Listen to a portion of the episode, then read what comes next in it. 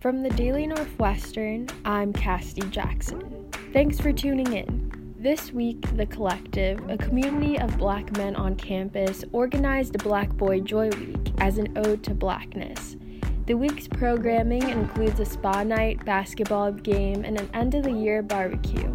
On Friday, members of the black community are planning to wear do rags, a hallmark of black hair care around campus. I talked to two leaders of the collective about the meaning behind do rags and the event itself. Blackness, black hair is a big thing for black people for a lot of different reasons. Like it just has a lot of cultural significance. And I think it's something that is shunned most of the time by broader society. Um, and I think Northwestern is very much a microcosm for America. This is Weinberg sophomore Caleb Holland, president of the collective Just want to put your do rag on because you're really trying to get these waves, and you can't get waves because you have to go to class and look respectable, right? When I think about like me personally, like I have waves, I wear my do rag often.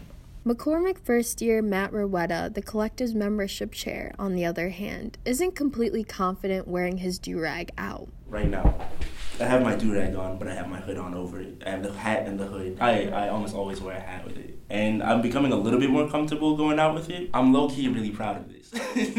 this is like a big change for me because in high school my hair was an absolute mess. But I don't know why I feel the need to do it privately or at least like keep it low key. But I feel like with Black Boy Joy Week, that's an opportunity for me to to openly have other people celebrate this thing that I think is so special. Why do you think you feel that? Probably because of the way that the durag has been painted in society and just what people think when they see a black man with a durag. Holland said society's constructed definition of respectable weighs on black expression. This event is meant to create a space where students can work against that.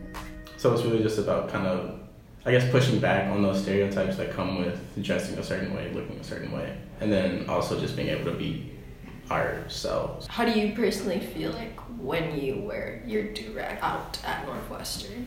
Hmm. I feel like fine. Like I, I do it so much now that it's like whatever. But I initially it was like kind of weird because I like it looks and like question people like what kind of hat is that and I'm like a hat okay you know, it's what I want to do. Because, like I said, like for me, having waves is, is taking care of myself. It's like a, a symbol of that. And so when I have my do rag on, I'm just taking care of myself. Like it's it's like washing your face. Like you just do it. But then I also do feel like I might be introducing some people to something a little different.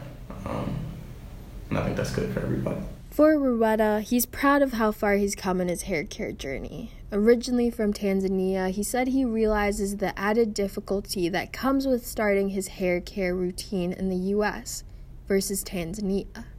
All right, getting waves takes uh, takes work and it takes time. And wearing the do-rag, you have to wear the do-rag consistently, you have to brush your hair and everything like consistently and in the past, I've I've never done X, Y, and Z. I wasn't doing anything special. I wasn't like. I didn't give myself any, like treats. I would just, I, I guess, like I didn't. I don't know, and it's not that I didn't care. It's just with my hair, I was just frustrated with how bad it was, and I was like, I'll figure something out eventually. But now it's like, if I don't start taking care of myself now, then when will I?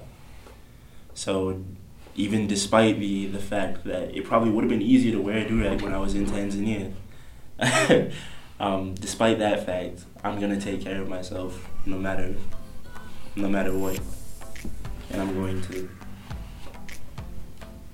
take care of not even just my physical appearance, but my mental health as well.